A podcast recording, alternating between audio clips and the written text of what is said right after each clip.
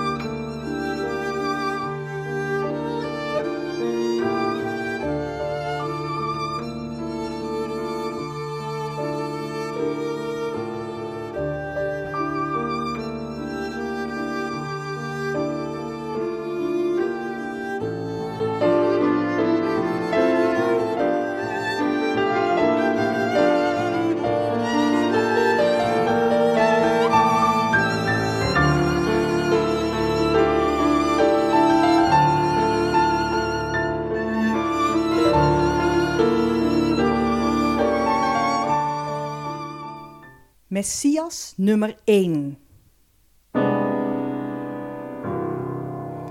Rond 643 verkondigde een Jood uit Bet Aramai in Syrië, een man van wie niemand nu de naam meer kent, dat hij de Messias was.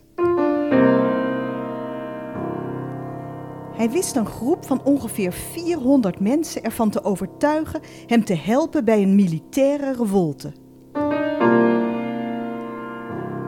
Het was snel met ze afgelopen. Het leger van de lokale regering overwon de opstandelingen, doodde alle mannen en hun families en kruisigde de Syrische Messias.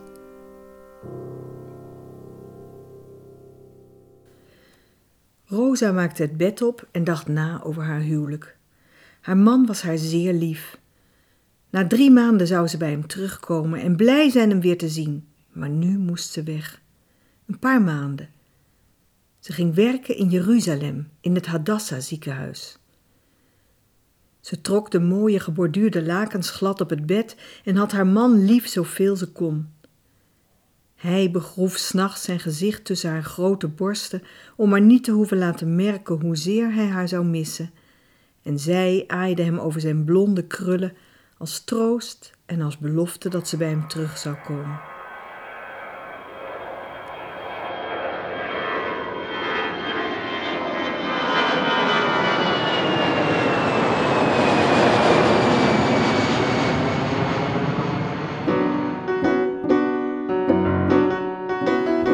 Jeruzalem, een stad vol geuren en geluiden. Iedere dag wandelden ze door de drukke winkelstraten en over de markt van Magane Yehuda, die met zijn ontelbare kraampjes de nauwe straten ten zuiden van de Jaffo-straat vulde. Ze verkochten er alle soorten groenten en fruit die Rosa kende, maar dan van allemaal een maatje buitennissiger en sappiger. Of ze liep door de stille straatjes van haar eigen wijk.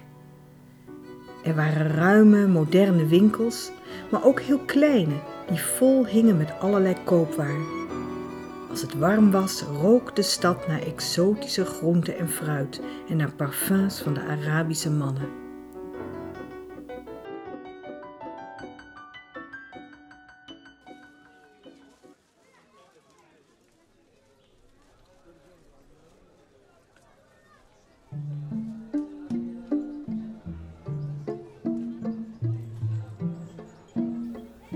Op een warme avond dronk ze een café in een cafeetje vlak bij haar appartement. Op een kleine verhoging speelde een roodharige man op zijn gitaar en gebeurde er iets onverwachts. Iets wat niet alleen haar verdere verblijf in Israël op zijn kop zette, maar wat ook het perspectief van haar leven volkomen veranderde. Hij zong. Hij zong in het Ladino.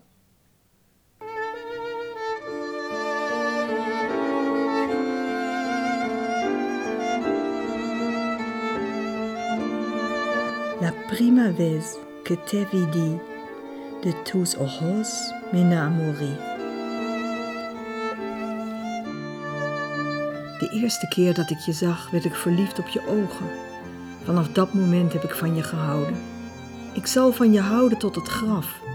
Kom dichterbij, mijn liefje, redder van mijn leven. Spreek tegen me en onthul de geheimen van je leven. Acércate, mi querida, salvadora de mi vida, descubite et háblame, secretos de la tu vida.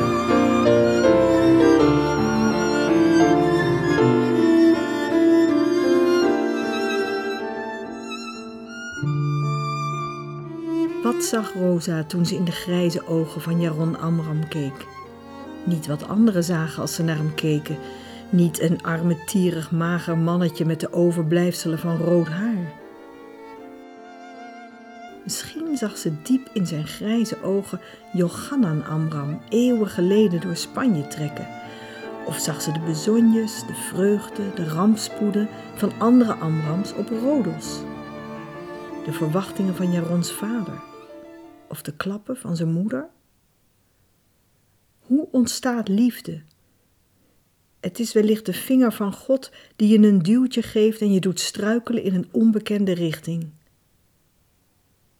Rosa keek Jaron in de ogen en moest zich vastgrijpen aan de tafel waaraan ze zat.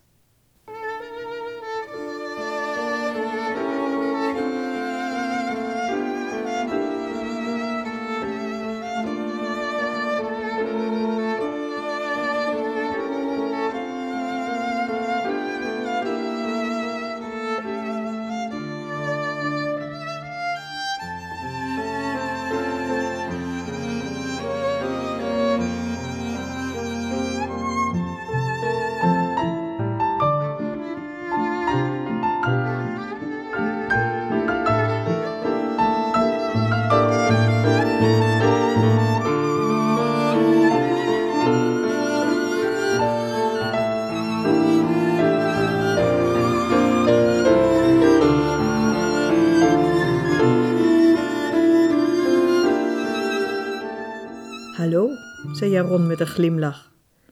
Ik ben getrouwd, kreunde Rosa. Hij begreep en zij begreep dat hij had begrepen. Ze werd knalrood en ze stond op. Zeg, wacht eens even, zei hij en greep haar bij haar arm. Niet weglopen, ik wil je leren kennen. Dat kan niet. Ze rukte zich los, sprong op en rende de donkere nacht in. Toen ze de volgende morgen naar de markt ging om groenten te kopen, kwam ze hem tegen. Was dat toeval of was ze hem gevolgd gisteren? Of hij haar? Onzin, ze wist niet waar hij woonde en, en hij wist niet waar zij woonde. Dag, getrouwde vrouw, riep hij haar vrolijk toe in het Engels. Dag, zanger, zei ze. Ik ben Jaron, zei hij, en jij, getrouwde vrouw, hoe heet jij? Ik heet Rosa, zei ze en deed twee komkommers in een plastic zak. Heb je zin in koffie, getrouwde Rosa? vroeg hij. Ze ging mee. Hij bestelde koffie in hetzelfde café waar ze elkaar de avond tevoren ontmoet hadden. Is uh, je man hier ook ergens? vroeg hij. Ze keek hem aan en zag in zijn ogen iets zo vertrouwds dat ze hem alleen maar de waarheid kon bekennen. Nee, die is in Nederland, waar ik vandaan kom. Nederland, waar ligt dat ook alweer? In Europa, helemaal aan de westkant van Europa, vlakbij Engeland, antwoordde Rosa. Oh ja, Holland. Amsterdam toch? Zo is het. En daar is jouw man? En mijn kinderen, zei Rosa zacht. En jij bent hier? Ik werk hier, zei ze alsof ze schuldig was. Hij schudde zijn hoofd alsof hij Nederlandse echtparen niet kon begrijpen. En nu? vroeg ze. Nu gaan we door de stad wandelen om iets te eten te zoeken. Ik heb vreselijke honger. Ik woon hier vlakbij, zei ze tot haar stomme verbazing.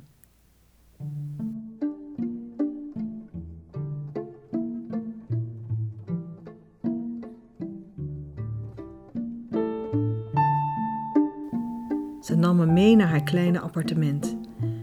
Hij ging voor het raam staan en zij vertelde hem alles wat ze wist over haar buren. Wat interessant, zei hij en kuste haar hartstochtelijk. Wacht even, Jaron, zei zij, toen hij ook aan haar kleren begon te trekken. Ik moet je waarschuwen. Ik ben niet zoals je misschien denkt.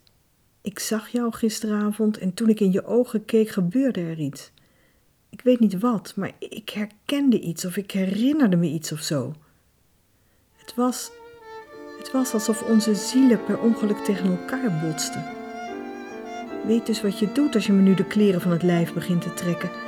Dat zou wel eens grote gevolgen kunnen hebben. Een van die gevolgen zou kunnen zijn dat ik zwanger word. Ik voelde gisteren toen ik je zag een eitje losschieten en zich wegbanen door mijn eileider.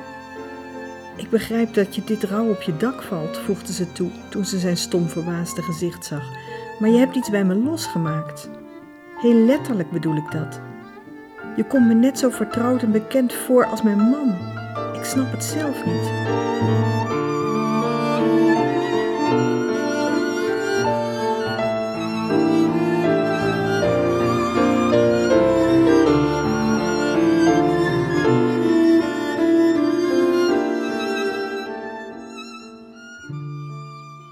Rosa was vergeten dat het mogelijk was zo verliefd te zijn. Hij was zacht tegen haar, hij zong melancholieke liedjes over haar ogen en zijn nek was steeds zo aandoenlijk gespannen dat die ogen er nat van werden. Jaron genoot van haar aandacht, haar warmte, haar schoonheid.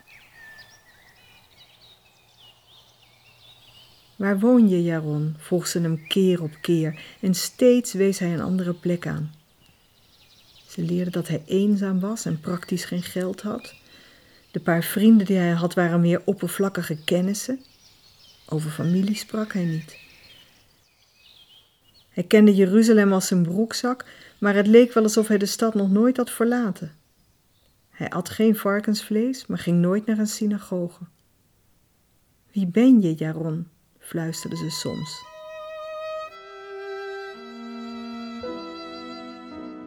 Maar hij gaf nooit antwoord. Waarom denk ik dat ik je ken? vroeg ze. Ik ken je helemaal niet. Ik begrijp je niet, je halve waarheden, je verzinsels. En toch hou ik van je en het voelt alsof het goed is om van je te houden.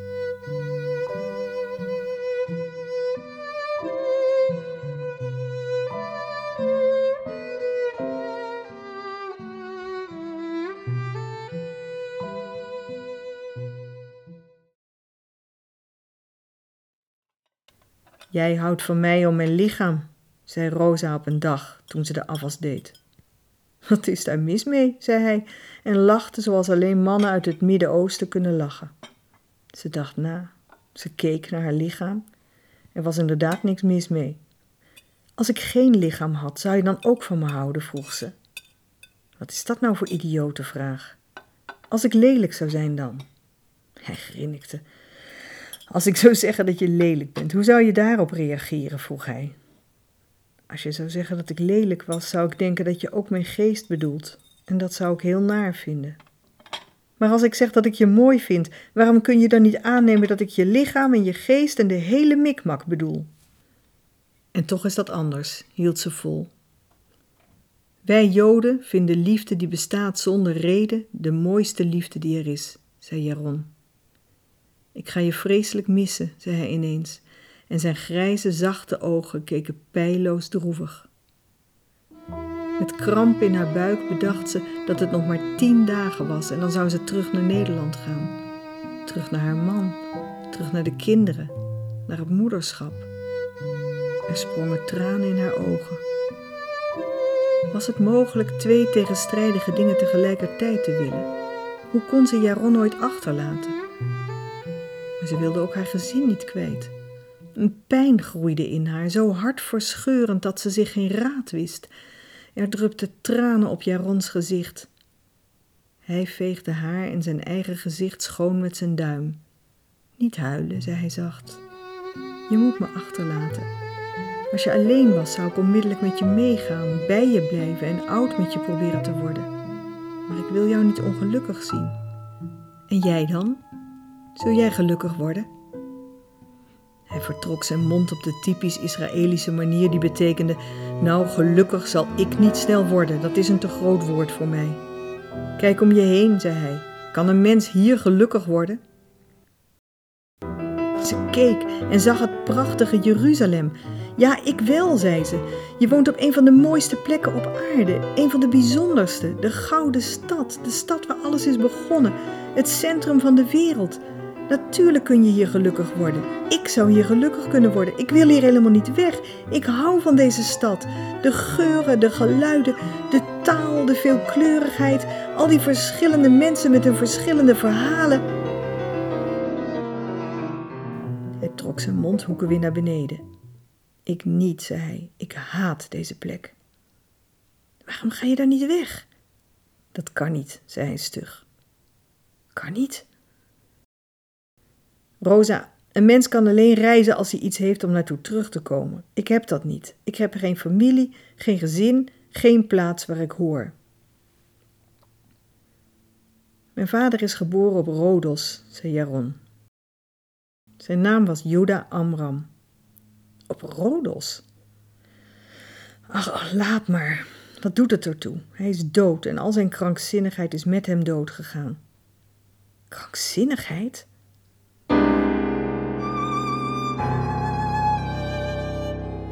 Ach, Rosa, ik wil er niet over spreken.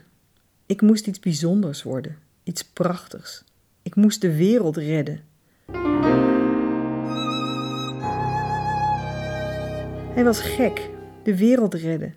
Het lukt me niet eens om mezelf te redden. Hij dacht, hij dacht dat ik de Messias was. Met die idiote gedachte ben ik opgegroeid.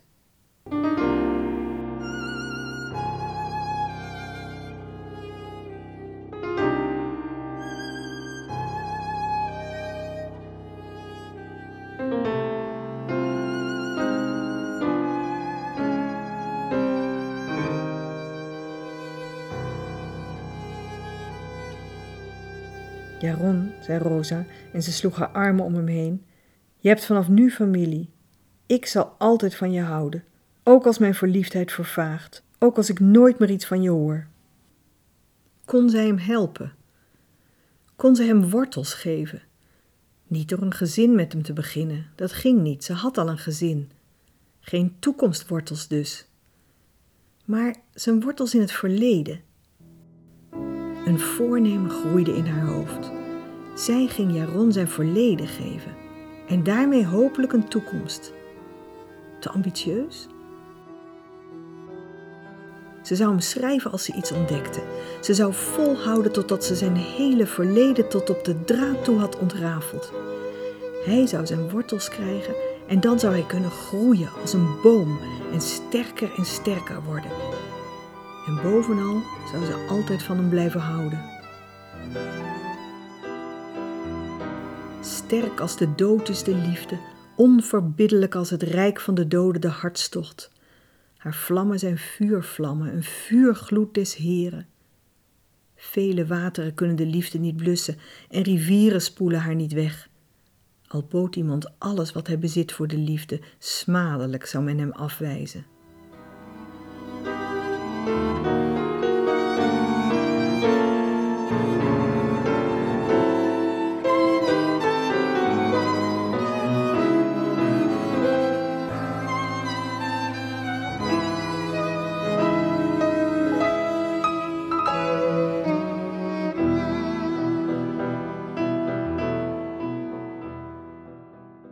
Toen ze thuis was, begon ze te graven.